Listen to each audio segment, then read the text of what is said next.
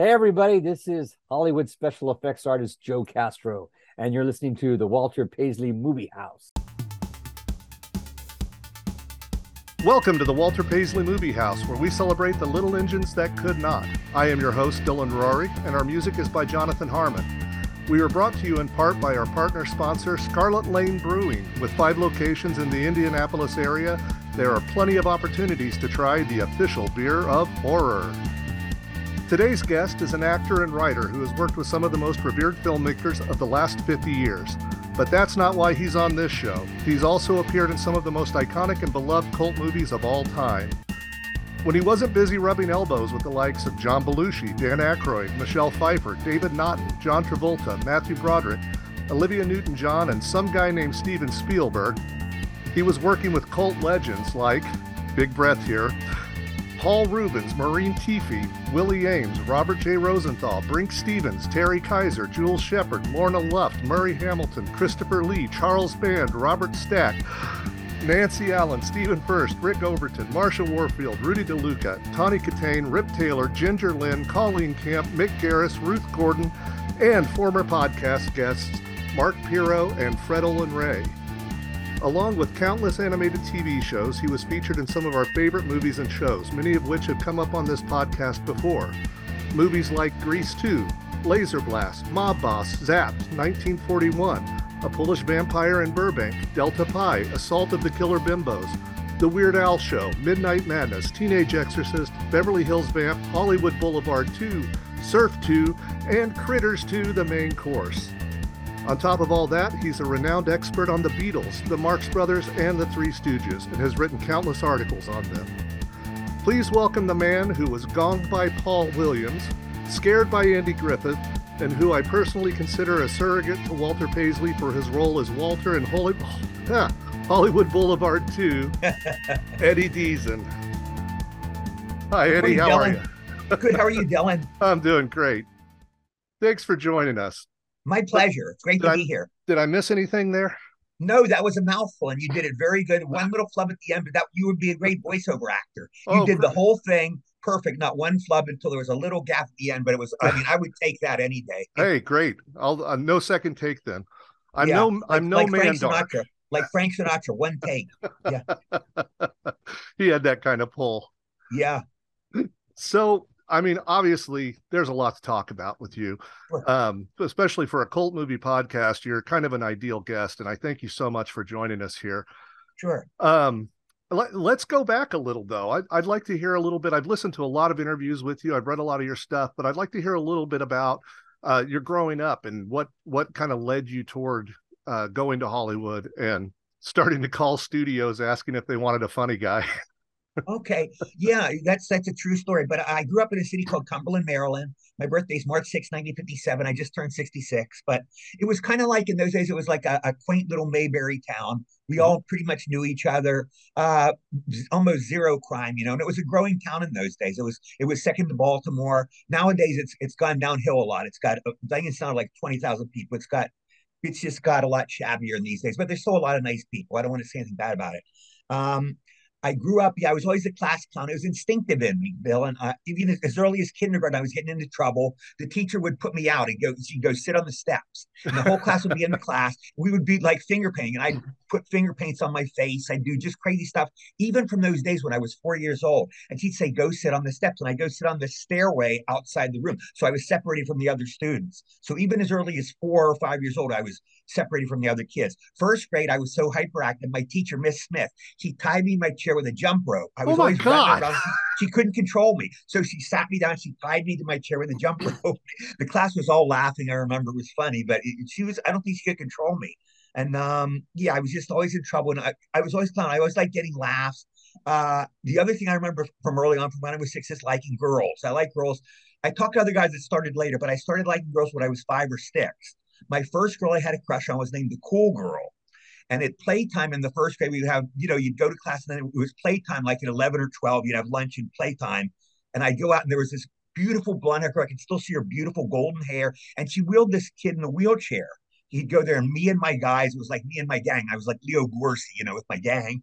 And we'd sit there and watch the pool room. She'd wheel this guy across the yard and we'd watch her. And I remember the feeling, that beautiful feeling of being in love with a beautiful girl, that feeling that guys have, you know. I got that when I was six years old. Wow.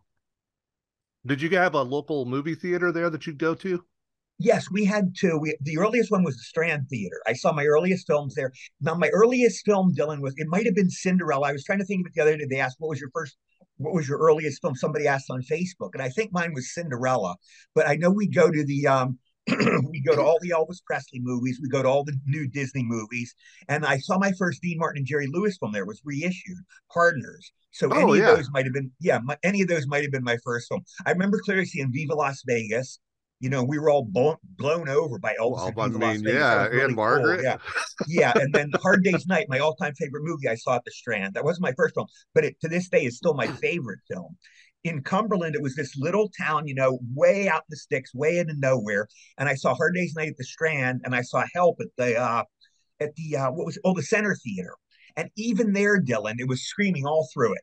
You wow. just looked at the screen. It was like unlike any films I've seen to this day. You watched it for for an hour and a half. It was just screaming. You'd see John and Paul and Ringo and George moving their lips, and, and it was just constant screaming all through. It, it was a surreal experience. And I'm sure everybody that saw those films in the '60s had the same experience. Wow. I you know, you hear about like the concerts and things, and of course the yeah. famous Sullivan show, but in the movie, yeah. the movie theaters too, just loud screaming from the audience. yeah, audience. and I, rem- I remember Dylan watching on the Sullivan Show. I remember when they came to the U.S. and on Friday, that Friday, mm-hmm. and we were talking, and I clearly remember saying these. I said one of them was named George Harrison. We were like all getting familiar with who these four, you know, incredible guys were. What was this right. all about? And we looked at him and you know the long hair was fun. I remember the long hair was on American Bandstand. They put it on a few months earlier, and Dick Clark showed a picture. He goes, "There's this band called the Beatles." And he showed their picture, and the, the kids like giggled at it. They thought they were funny looking, you know, because mm-hmm. they had this long hair. Now, you know, it's like nothing. But in those days, that was a big deal having hair like that. Right. And all the jokes, you know, they look like girls, you know, which is a misnomer because the, the, Beatles were these tough guys. You know, they they yeah. been to Hamburg, especially John Lennon. They were really these tough guys. They could really defend themselves. But in those days, there were all these jokes about the boys look like the girls. Right. Yeah, there was that uh, some reporter I remember at, at reading where he'd asked them, you know, you, you have these haircuts that aren't very American, and John went, "Well, we're British." Yeah, so, exactly. You know? Yeah. who's true. your Who's your favorite Beatle? I always liked John the best. I, I yep. wasn't, you know, I don't want to disparage anybody, but I wasn't crazy about Yoko and I didn't like that phase of his life. But I always liked John the best. I, I liked his songs the best. I thought he had the, by the way, one of the weirdest things about John, this is the incredible irony. He disliked his voice. Mm-hmm. He didn't like his voice. Like he was John was the biggest egomaniac in the world. He thought he was absolutely such and such. Yeah, but he didn't like his voice. He had the greatest voice in the history of rock and roll, the greatest rock music voice ever. If you listen to his songs, what he sang, nobody had a voice like that. He was yeah. amazing. And to a lesser degree, I love Paul. I love John and Paul were always my two favorites. I love Paul. Do you want my Beatles stories now? Oh, sure. Why not? I touch Paul McCartney. Uh, this is the first thing. John's the only Beatle. Paul is the only Beatle I ever touched. Excuse me. John, I never saw, unfortunately, but uh, I made contact with the other three. Paul, I saw him on the Tonight Show. I was doing the show Punky Brewster at the time. Yep. And the star, one of the stars of the show was named George Gaynes. He was this yeah. distinguished actor. Hello, Punky. Oh, Punky. Punky. Yeah, exactly. Yeah, Punky. that was George. He was such a nice guy. He knew I was a Beatles fan, and Paul was appearing on the Tonight Show with Johnny Carson. So he got me two tickets. So I took my oh, friend cool. John to that show. So we saw Paul there. You know, it was very surreal seeing Paul McCartney in person. Sure. You know, Paul's a delightful guy. He, he's just a sweet, magical, nice guy. That's where he differed from John. John was abrasive, and John liked to stir the pot a little bit. Mm-hmm. But anyway, Paul was on. and after the show, a bunch of us fans rushed outside. And who do we see? Paul McCartney's driving his car. He had a little sports car he probably rented. He was leaving the show. So we all ran around. We were surrounding Paul's car, and Paul's probably used to this, you know, after 40 years. He rolled down the window. Anyway, I touched him on the arm. I touched his shoulder. So I touched the Beatle. Paul was nice. the only Beatle I ever touched at that moment. then he sped off. And this is the weird question, Dylan. I felt a weight crush my foot like an elephant. It smashed my foot. It felt like tons. I always think to this day, his car rode over my foot. It might have been like a person, but I don't know how a person could get that kind of weight because I never felt a weight like this on my body. I, I didn't break, but it just drove over the very tip of my foot. But I think Paul McCartney drove over my foot in his car. Yeah, uh, you know, later saw print the legend. Print the legend. Yeah. Go with it. Yeah, yeah. I saw Ringo in concert, and excuse me, I'm getting a sip of water. No, go ahead. I saw Ringo in concert. It was a beautiful moment because I went with my mom. This was like about five years ago. Mm-hmm. We were in Atlantic City and Ringo appeared. And I don't know if he was friend of me, but Ringo was on stage. And I was yelling, "Hey, Ringo!" And he said, "Somebody on that side of the room's got a high voice, got a very high voice." I think he was talking about me, but I never know to this day if he was referring to me. Anyway, wow. my George story was one of my bucket list items, Dylan, was I always wanted to play Santa Claus. So one day we're hanging out at the Beverly Center Mall in uh, Beverly Hills. Mm-hmm. And I was there, and a lady came up to us. I swear to God, we were sitting there smoking cigars. You know, in those days, you could smoke cigars. Right. So this lady comes, she says, Our Santa, this was at Christmas time. This was December 22nd, 1987. She said, Our Santa Claus didn't show up. Would one of you guys be willing to play Santa Claus? So I practically jump out of my skin. I'm me, me, I, will do it, I'll do it. Sure, you know, I'm like the Polar Express kid. Me, me, me, me, Santa. But I said me. So they dressed me in a Santa suit. You know, I'm skinny. You know, I probably weighed like 110 pounds. Mm-hmm. They put a pillow around me. and They tied it around my waist, and I was Santa Claus. Big white beard. You know, what I realized, Dylan, that night is uh, how many kids are terrified of Santa Claus you know, all the parents sure. would bring their kids there, and some kids right, but I would say at least 50% of the kids were absolutely scared out of their wits. they were so so I try to be real gentle, you know. Come sure. on, that's it's okay, honey, it's okay, sweetheart, da da da. And they would come up there, you know, and they said the, the management of mine, they said, whatever you do, don't say you can ask them what they want for Christmas, but whatever you don't say, I'll get it for you. Right. Because they could get in trouble. That would make parents look bad if they couldn't give them that present. Right. But I'd have the kids up. I'd say, "What would you like Santa would bring to bring you for Christmas?" Oh, ho, ho, you know. And they all told me their things, and it, it was a beautiful night. Anyway, I was taking my break. I took my pillow off, you know, I was in my t-shirt, so I looked like an idiot. You know, I mean, I had Santa pants and black boots, and I have a white t-shirt on. So I'm walking around the Beverly Center. I look at the bookstore. They had a Barnes and Noble there. Who's coming out? George Harrison, I see coming out. Wow. He's got a book in his hand, which I never found out what the book was. And he got he's got these two big burly guys on each side. They were obviously bodyguards. Mm-hmm. So George walked out, and I was too scared to say anything. I was too shy. And I, you know, I it, George put out these vibes of he wanted to be left alone, whereas Paul McCartney puts out these flows. You know, I'm here. I want to talk to the world. It's it's mm-hmm. okay. Talk to me. George was the first. George could feel the arrows coming into him. You know, leave me alone. I'm a private man, and I knew that's how George was. He just he just wanted to be alone. So I didn't say anything, but I walked parallel with him the whole time. I was like jumping and bouncing the whole way. George walked the whole length of the Beverly Center, and I bounced parallel to him the whole way and these bodyguards. And he just walked out the door. And, you know, I never did get to talk to him. I kind of regret to this day I didn't just say, Hi, George, how are you? You know, and I think yeah. he would have said hi or nodded to me, you know. I don't think he was a mean man. So he would have probably acknowledged me. He's definitely he's my favorite Beatle. I, I would have probably yeah. lost my shit too. So. That's interesting. Let me ask you, Dylan, why did you like George best? I'm always curious. Uh, he well, first off, he was I think he was the funniest um mm-hmm. you know and and the work he did with uh neil innes and um right. helping fund monty python's life of brian i mean he, he yeah. mortgaged his house to be able to to get life of brian made their most controversial film and yeah. probably their funniest as far as i'm concerned um, but also uh, just kind of how he um what once they went to india you could see how it changed him in a very positive way and uh, stayed with him throughout his life. Um, the meditation and and yeah. uh, he was very centered. Um, you know, it's not many people who can bounce back from your wife uh, fucking your best friend. Yeah. And you know, he just rolled with life like that. Yeah, um, yeah. A very admirable way to live, I think. Very good. That's very profound. I, I agree with you. He had a very, very, he had a very droll, dry wit.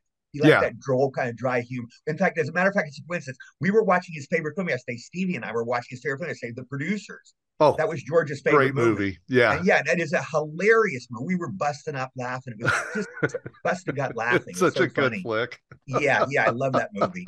That's where we got our first taste. Well, I guess Get Smart was, but that's where I got our first taste of movie Mel Brooks. Mel Brooks yeah. brilliant writing. Yeah, yeah. Oh, I mean, and Kenneth Mars, and I mean, it was yeah. just, it was full of so many great performances. Yeah, Kenny was an old pal of mine. Kenny was a oh really voiceover. We were voiceover guys. I, a lot of these old guys you love, we were voiceover pals at ICM. We were, I was at okay. ICM for 23 years, 22 years, and Kenny was there. I talked to him. He was very, very nice, sweet guy, great guy. Oh, that's awesome. Well, I mean, yeah.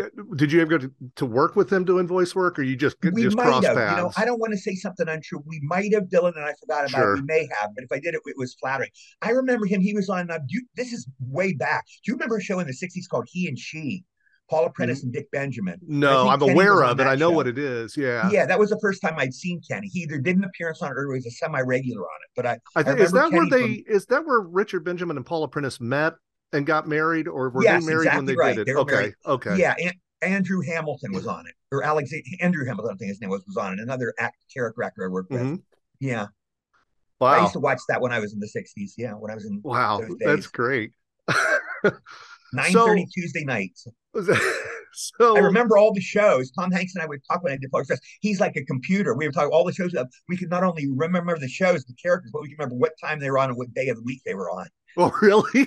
Yeah, I guess you know. I think that happens to all of us. Like I can, Yeah, I, I was a '70s, '80s kid, so Yeah. you know, Now I knew when Dukes of Hazzard was on and, and Knight Yeah. Rider and those things. yeah, like like now it's all mixed up. There's cables every, you know, they have like 500 Yeah. channels, and there's everything, every movie possible's on. But in those days, we had the three channels, you know, Mhm. one local channel. So you know, Get Smart Saturday night. Get Smart, I think, was uh eight o'clock or eight thirty Saturday nights. But I remember Get Smart was was Saturday nights, and you just you remember all this. The Waltons was eight o'clock Thursday nights, like that. You remember all these shows? yeah. we, those those shows come up a lot, especially the '70s shows. Uh, they come up on here, and and my friends and I. I mean, just the other night we were talking about the the family shows quote unquote family shows and in Yeah. the 70s you know our parents would just park us in front of the tv and then go you know drink fuzzy navels with their friends yeah, because it's exactly. family it's a family show so you know they, it'd be little house Yeah. on the prairie do you remember the sylvia episode of little house on the prairie No, I got to tell you, the beautiful ladies. I'm, I'm here staying with Stephen, his beautiful wife Denise. She loves Little mm-hmm. House on the Prairie. I hated that show. It's like my worst show. It's like my worst show of all time. I've never seen one episode. Whereas I love Michael Landon on Bonanza. Bonanza Yeah. was nine o'clock Sundays. I'd always watch Bonanza until uh, Pernell Roberts left. Then I thought Right. jumped the shark a little bit. But I love the original Bonanza. I, one of my favorite westerns. But uh, I used to watch that, and I never liked Little House on the Prairie. What I did like is the Waltons. I love the Waltons, and that Yeah. was a family show, eight o'clock Thursdays, and I love that was another one though there was the episode with the the ghost and the the creepy doll um No, I don't remember elizabeth that. had The this Waltons? it was it was terrifying it no, was I don't remember that. absolutely terrifying when you're a kid watching this thing Interesting. That's in out of character. Well, we Yeah. saw Stevie and I are nuts for Columbo.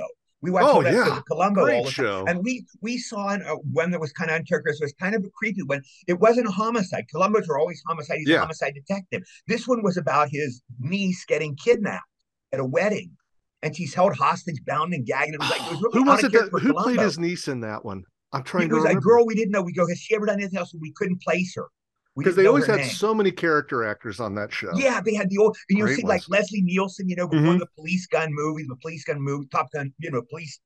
What is it? Police police squad police Police squad, Squad, and then yeah. the naked gun What's yeah the movie they- called? The t- not Top Gun. Where's movie? naked Police gun Naked, Naked Gun. Gun, That's yeah. it. But he was, yeah, he was a very serious deadpan actor. Yep. And you see, you're right. You see all of the greats on there. Yeah, so Yeah. many of the greats. Robert Culp, who I always thought was a great actor, was did Mhm. like three episodes. A lot of those guys. yeah and peter falk i mean uh, oh, he nailed it. He nailed it. Uh, Did the he in- win an Emmy for that? He he should have gotten yeah he did he did Okay, and yeah, because they would do them it. like they they shot him like little tv movies because he was Mhm. off doing real films and he'd come Uh-huh. back and do these you know kind of periodically so it was never really a, a series so much as it was just these when they could get him they'd shoot one Yeah. kind of thing is my understanding of it we um, saw a beautiful one with uh, Donald Pleasence, who did my Oh. favorite. Are you a Twilight Zone man?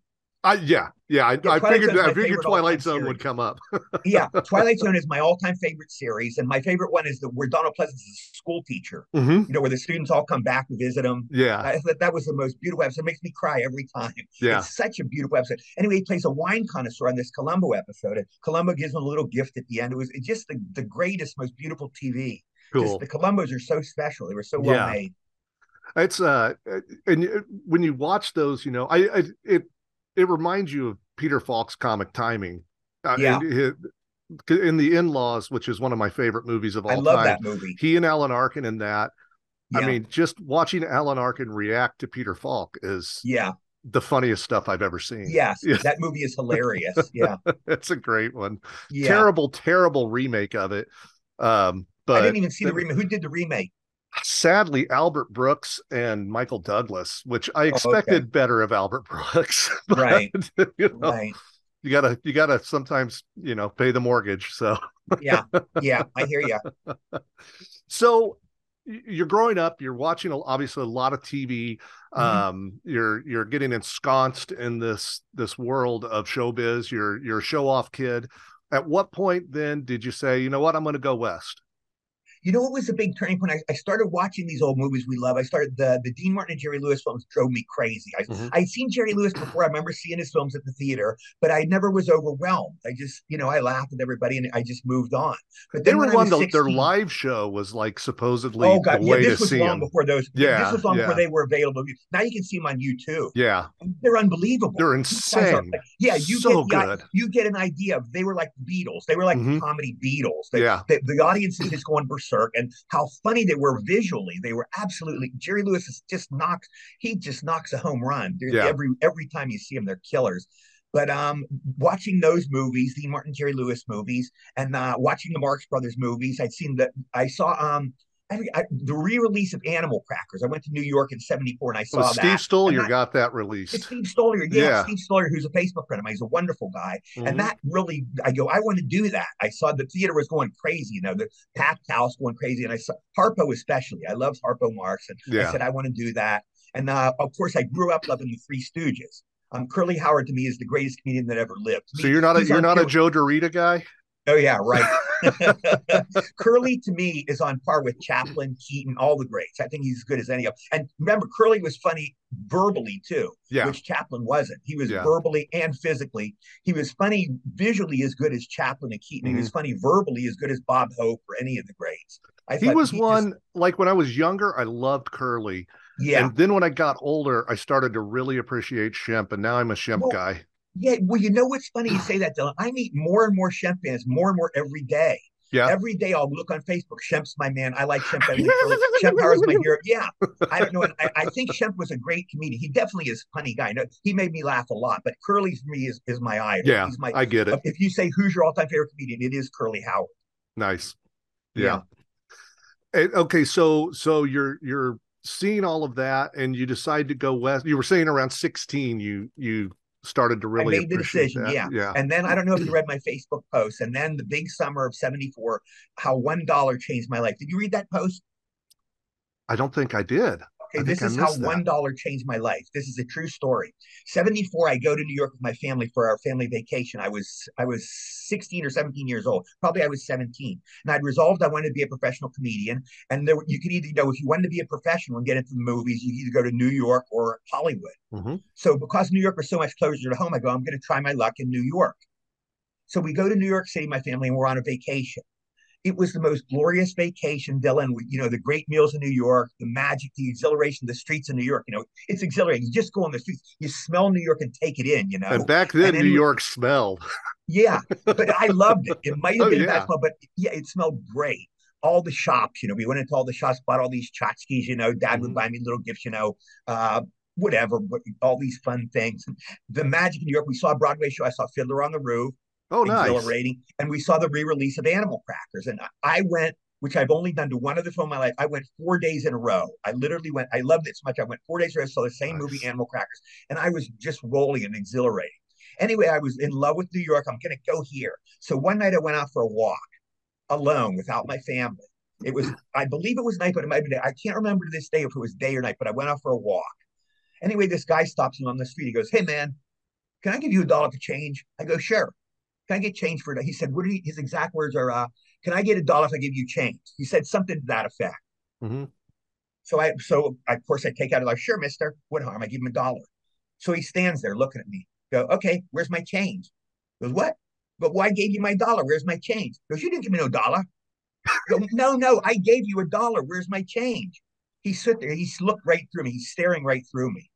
So I started to get a little scared. I started to get a little woozy. A little bit of me was angry, but it dawned on me I'm being taken by a con man. Uh-huh. This guy's a con artist. Now, where I grew up in Cumberland, Maryland, we didn't have characters like this. This was a New York thing. This is a con artist. He probably conned hundreds of guys. Who knows? In this, like, but he was a con man. So obviously, I couldn't try to get my dollar physically. I, I mm-hmm. was a mm-hmm. skinny kid. I probably weighed 105 pounds. This guy was a grown man. So I kind of shakily walked away and I blended in with the crowd and walked off. But I went back to my room. I was incredibly shook up. This ruined my whole thing. New York had changed from this Garden of Eden, this beautiful palace, this wonderful, exhilarating, marvelous city, to a crap hole. So right then and there, I said, I'm not going to go back to New York. I'm never going to go back. I'm going to go to and change my life. I'm going to change my life and go to Hollywood. Change my decision, go to Hollywood.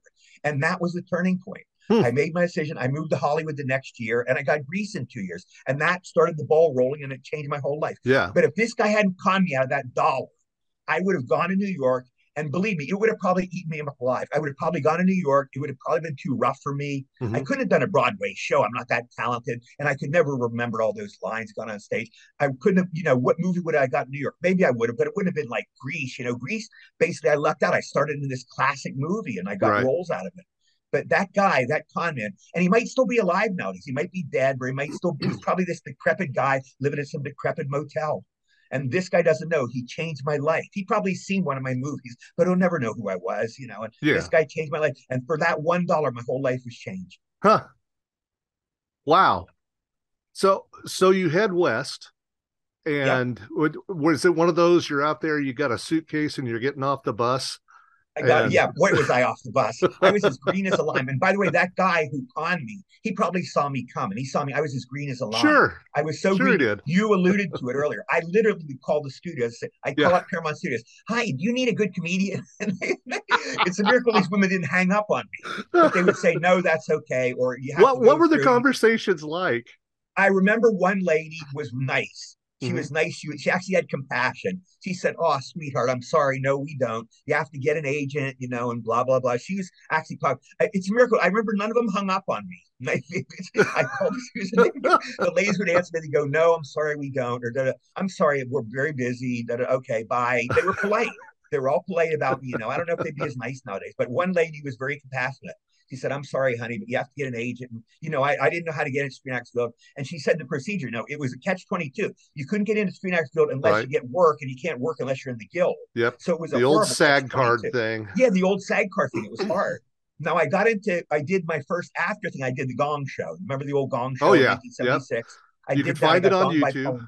Yeah, yeah. I got gonged by Paul Williams, but that got me my AFTRA card. And then when I got cast in Grease, they got me my SAG card. So that's how I left to get in. Now the Gong Show, the interesting story, is Paul Williams gonged me. Paul Williams. Do you remember the old singer Paul Williams? Oh, absolutely. Yeah, I'm actually going to see him at a. Ever- s- I'm going to see him at a signing in a couple weeks. Oh yeah, tell him I said hi if you see him. I will. I will. I'm planning on seeking him out. Yeah. yeah, please. But anyway, he, I, I went up to him. I saw him in an audition. This is like 40 years later. Mhm. And I'm there at an audition with him where it was a voiceover job. And he happened to be sitting on the couch. He go, Hi, Mr. Wims. Do you remember me? My name's Eddie Dees, and you got me on the Gong Show.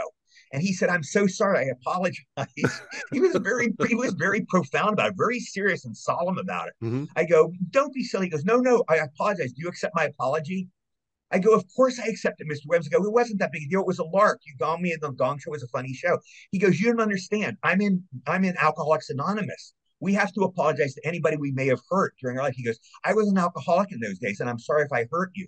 Mhm. And I assured him, you know, he hadn't hurt me and all. We shook hands, and he was a very nice guy. But uh, yeah, tell him I said hi, and if he I even will. remembers me, but tell him I said hi, and tell him yes, I do forgive him for gonging me on the Gong Show. yeah, yeah, yeah, he takes that very seriously. Yeah, Um, I've heard him. I've heard him it. talk, uh, and rightly so. I mean, he was a mess. yeah. the- I guess to them that's their form of religion. I guess that's like the religion. Pretty much, yeah. Because he sounded like a, it was his religion to him. Yeah. I had uh, Butch Patrick on here, and and he was very open about his recovery process. Okay, And- he's a very nice guy. I met him at a, a signing show. He's a very nice Yeah. guy. Yeah. So how did let's start with Grease. How did you get that? Okay, Grease was uh, a big cattle call. Mhm. I had an agent named Regina. She was not a very nice lady, but she did get me Grease, so I always owe her a debt. so I got go into Grease. Was a big cattle call. I remember it was a big auditorium, a huge warehouse room, gigantic room. All these guys. This was when Fonzie was rage. Henry Winkler in the fifties were really Right. the in thing. So there were all these guys decked out in you know leather jackets, white t-shirts. You know, maybe some guys with weight t-shirts. They had cigarettes rolled up in their arms. You know, like the- you know a cigarette pack rolled up in their arms. They used to do that. But anyway, I remember I was the only nerd there. I was the only geeky guy there. I guess Eugene was not a big cattle call. I don't know, but I was the only one there. So I went decked out. I had a little ice cream suit. And this is, I swear to God, I think Pee Wee Herman did get the idea for me for his character, but I had on a Pee Wee Herman ice cream white suit and white bucks. So I wore him in that audition. All the girls were there at the audition. They had poodle skirts, you know, and saddle shoes. Mhm. This was very 50s. Anyway, I got called in. Three guys were there in the room and me. It was just us four. It was Allan Carr, the producer, Mhm. Randall Kleiser, the director, and Legend. Mr. Allan Carr's Yeah, a legend. Allan Carr. Oh, yeah, he's great. We saw a, uh, Steve and I just watched a documentary on him the other day. He was a wonderful Oh. guy. He died way before his time. It's Mhm. sad. And uh, the other was Joel Thurman, the casting director. So I had, you know, four lines or something. I go, hi, it's Eugene, blah, blah, blah, blah. Anyway, while I did my lines, I saw them nudging each other. They Nice. kept nudging each other with their elbows. And I knew that was a good sign. Mhm. You know, so anyway, I did the grease role. They had me read it over a couple times. And, you know, there wasn't much lines. There wasn't many lines. And Right. maybe they interviewed me and talked, but I kept seeing them nudge each other. So that was the good sign. So a couple days later, my agent, Regina, called. She said, You got the role in Grease. So I called my family. I'm hysterical. You know, this is before Facebook. Obviously, Facebook, you Sure. put it on Facebook, social media. But I called my family and all my friends that I had their numbers. I called them and told them, you know, I'm going to be in this movie called Grease with John Travolta and Olivia Newton-John. I was over the moon, you know. Anyway, a few days later, this is the story that it's either a very religious story or it's a very great break I got. You interpret it however you want. But a couple days later, my agent said, I got bad news. The Eugene role is not that important. They said they're writing you out of the film. So of course I wanted to put a gun to my head, you know. So I wanted to kill myself. what am I gonna do? You know, I just I'm in this movie now. That's so they really pulled the rug out from under me. So my agent said, What we're gonna do is we're gonna go to church and light candles and pray. So she comes over to my house, literally. I, I'm Jewish, I'd never been to a church Sure. in my life. So we went to a church, we lit the candles literally on the altars and we prayed. I said, please let me get the role back. That please, dear God, let we literally prayed. Anyway, I swear to God, this is a true story. Two or three days later, they called my agent and put the role back in. So she said, You're back in Grease. Now, again, my religious friends all go, That's a religious story. You should believe in God. And my atheist friends or my non believer friends go, You got a lucky break. It's just a coincidence. So people can take that story however they want, but it's a true story. Lighting the candles Yeah. did change that changed my life. That was a big turning point in my life Wow. too. Now, just to correct my story, just make sure you get the truth. I had gone to church earlier. I had a lady friend named Mrs. Kelly. We'd go to church and pray. And I remember I prayed at a church. That was the first time I'd been to church, but I hung out with her the days before I ever found, got any jobs. And like, this is, it took me two years to get grease. So I would pray at this church. It was called Our Mother of Good Counsel Church. It's still there. It's on, uh, not Melrose, but it's on a Vermont Avenue on Greek on uh, Hollywood off Hollywood and Vermont Avenue. You can still find it off Vermont Avenue there in Hollywood. Oh, wow. want to see that church? It's a beautiful church. So, what were you doing in those two years? Just hustling? Yeah, just trying, you know, trying to get a job. I got the Gong Show. Oh yeah, and I did my first stand up. I performed at the, Comedy Store in, Comedy in Store. Hollywood twice, and I went to Westwood once. That I was uh, was that Buds? I can't Yeah. remember. Yeah. Okay. Mitzi, Mitzi Shore Mitzi, ran it. Yeah, Mitzi did Shore- the uh, Mitzi. Okay. Yeah, the mother of uh, Pauly. Pauly. Shore. Yeah. Yeah, and I performed there twice, and I did really good. And she said, "We'd like you to try in Westwood." She said, "You're really funny." So I Mhm. went to Westwood, and I bombed. And I was never comfortable doing stand up, so I just stopped after that. But I did it three times, and I uh, just never did good. it's I, a I tough thing. yeah, it's very tough. I'd come on and they go da da da da plaza plaza plaza. I go sure, but will you respect me in the morning? That was my big opening line. Hopefully, I get a laugh. But in Westwood, I got crickets. You know, crickets pretty much all the way through. You know, Right. So, but uh, I remember I saw Jimmie Walker there. Jimmie Walker was there one night. We went to the comedy Mhm. store before I performed. When I first came to Hollywood, like we went there like the first week I was there. My friend Mike and I, he came out with me, Mhm. and we saw Jimmie Walker there. He was like the first real star I saw. You know, Jimmie Walker was the rage, and he was like the biggest comedian. And we Yeah. saw him there. Yeah. So, um, you get Grease, obviously huge film, but Yeah. you also got a movie that I love called Laser Blast, Oh, a, okay. a you. Charles Charles Band production. Um, Yes. I, I I own the special edition DVD that came with the little dinosaur alien. Um, Okay.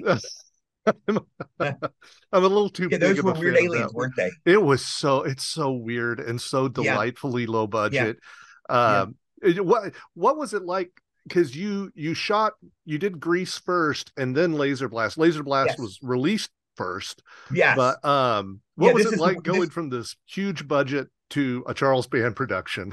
yeah, just to clarify for you, the Mhm. order, Dylan, it was uh, I filmed Grease first, then I did Laser Blast, then I did I Want to Hold Your Hand. Mhm. Different degrees of greatness and whatever. I mean, you could call whatever you could. You're, everybody has their own opinion on movies, but anyway, I did film Grease, then Lazy Mhm. West, then I Want to Hold Your Hand. But they were released Laser Blast, I Want to Hold Your Hand, Hold Your Grease. Hand, so there's Grease, some confusion. But Grease was Okay. my first movie. But Laser Blast was my first movie to be released, March 1st, 1978. And I, boy, was I proud.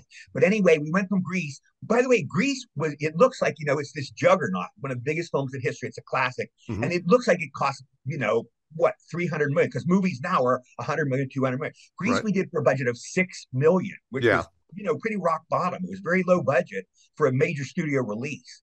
And you know, it, it's got to be one of the most profitable movies. It's probably made half a billion to this day. you Oh, know, all over the easily. That's that's the United States. That's domestic. Probably, you know, worldwide it's probably a billion dollar thing. So whatever. Anyway, Laser Blast was Grease. We were treated very well. We, you know, we eat in the commissary. Even Mhm. though I was in a little trailer, we were all in a little trailer. John and Olivia were probably were in luxury, but we were all in our own trailers, so it was Mhm. kind of cool.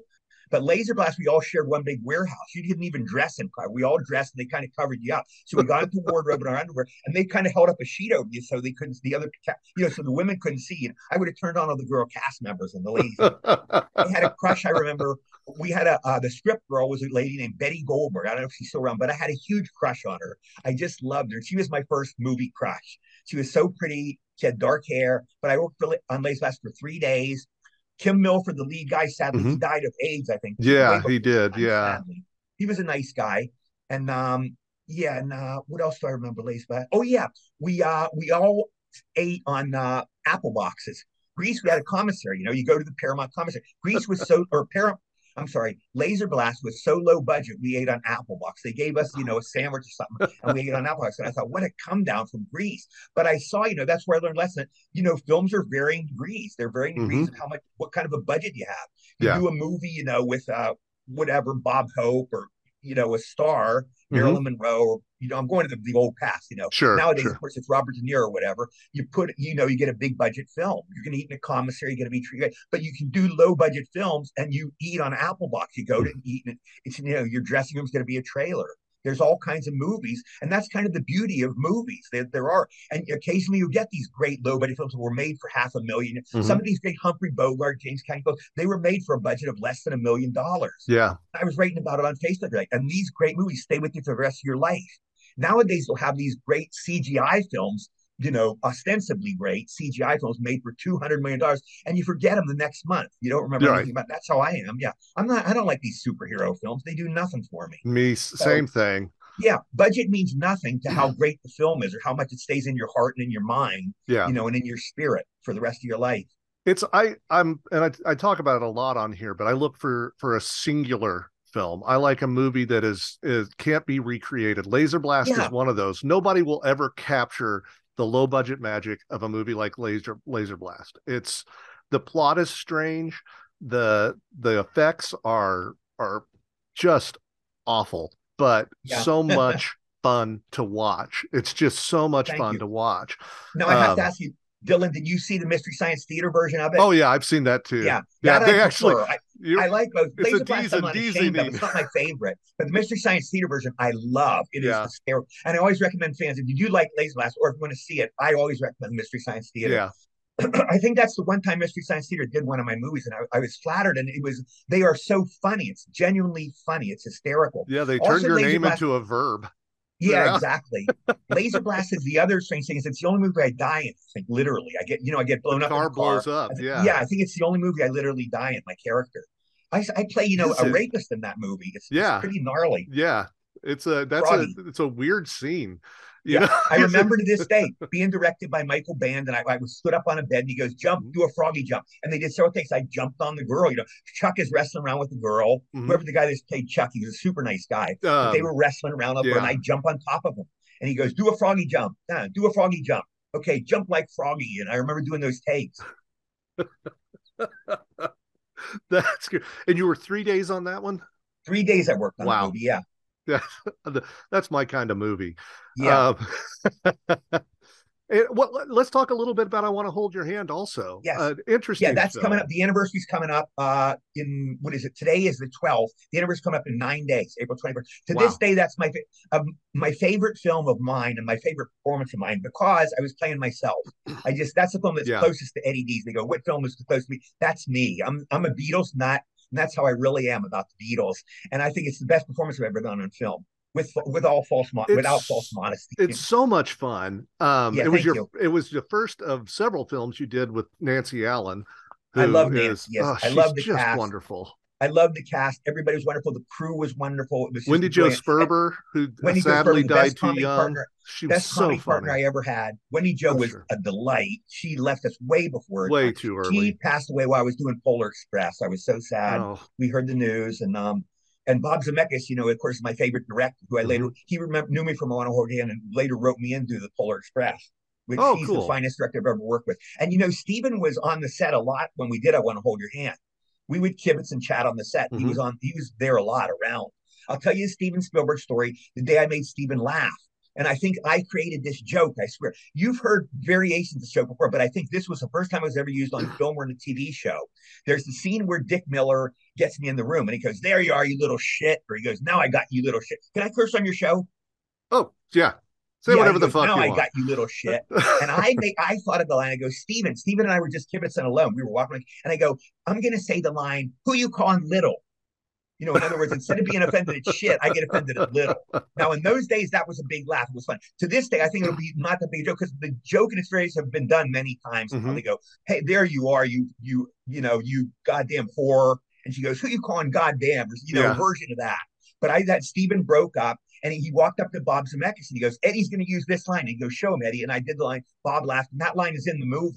That's Yeah. the one line I wrote in the movie. But anyway, that's when I made Steven laugh. It was cool making Steven Spielberg laugh. That was just, it was very cool. That's great. But Steven helped. He was like, you know, he was a mentor to Bob Zemeckis, and he would. He wasn't there every day, but he was Mhm. on the set several times, and he would give Bob advice, and they would chat together and try to get the scene straight. Anyway, we did the uh, promotional tour of uh, I Want to Hold Your Hand. Bob didn't go. I, I don't think Bob went on this, but Steven did go. Steven took us on the tour. Bob might have been there, but I remember Steven there. You know, we were having lunch in New York, and they put us up at the Plaza Hotel where the Beatles stayed. It was Mhm. really cool. And we, you know, were interviewed by the press and all that. And uh, I remember Steven taking us out to dinner, and he was saying, you know, stuff. This film's going to do great and all. And I remember they had the premiere party afterwards. John Belushi was there, Dick Cavett, uh, Gilda Radner was there. I remember Wow. she smiled at me. She was just leaving the party, and I remember I said hi, and she gave me the most beautiful smile I've ever had in my life. She just, she just smiled. Excuse me, and it was so magical, just her smile. And I saw what a beautiful person she was. Just by that smile, I could see what a beautiful person she was. Mhm. Yeah. And Wow. I sat down. That's where I met John Belushi. Who you later been worked with. shit. I later worked with him next year in, in 1941, but Mhm. he was sitting alone on a piano stool at the party and he had seen I Want to Hold It. And I went down, I just sat by him high and we just, we chatted for about 15 minutes. We talked about metaphysical stuff. We talked about religion metaphysical stuff. Really. He was, he was deeply serious. And. I go, you know, I love that line on Saturday Night Live where you go, but no, he had in those days he had to catch the phrase. You go, you Yeah. go, you couldn't talk about this. Remember, it was on the news report. You go, Yeah. but no. And I said that was really funny. And he goes, and he literally he goes, Do you really like that? And I go, Yeah, I thought it was funny. He like he seemed surprised that I liked it. So I don't know. It, it, was weird, Sam, you know. And Mhm. yeah, we worked the next year in 1941, but I, I loved him from the word go. I love John from the word go. He was just the dearest, nicest man. I saw Wired, you know, and I read the book Wired, and it's Mhm. nothing like the John I knew. The John I knew Yeah. was a total gentleman. And of course, he did do drugs, but I didn't see that side of him. I'm sure there were supposedly a lot of drugs on the 1941 set. You know, supposedly there Mhm. there were tons of drugs, but I didn't see it all from him or I don't know if Dan Aykroyd was in it, but I didn't see drugs from anybody, not from John Candy or John or anybody. They were all Oh. totally professional. Well, that's good. Well, um, you brought him up, so we got to get there. Dick Miller. Dick Miller, I love. obviously Dick I'm a Miller's fan. That was a little Eddie Deezen for you. Part two will be up in a couple of weeks. Hope you enjoyed that. He's got a lot of great stories and more to come. Never a bigger Beatles fan have I met. Uh, be sure to check out Scarlet Lane Brewing, especially if you're in the Indianapolis area. They've got five locations for you to check out. They're the official beer of horror. While you're there or anywhere you go, be sure to take care of your servers because this is the Walter Paisley Movie House and we do not piss on hospitality. Talk to you next time.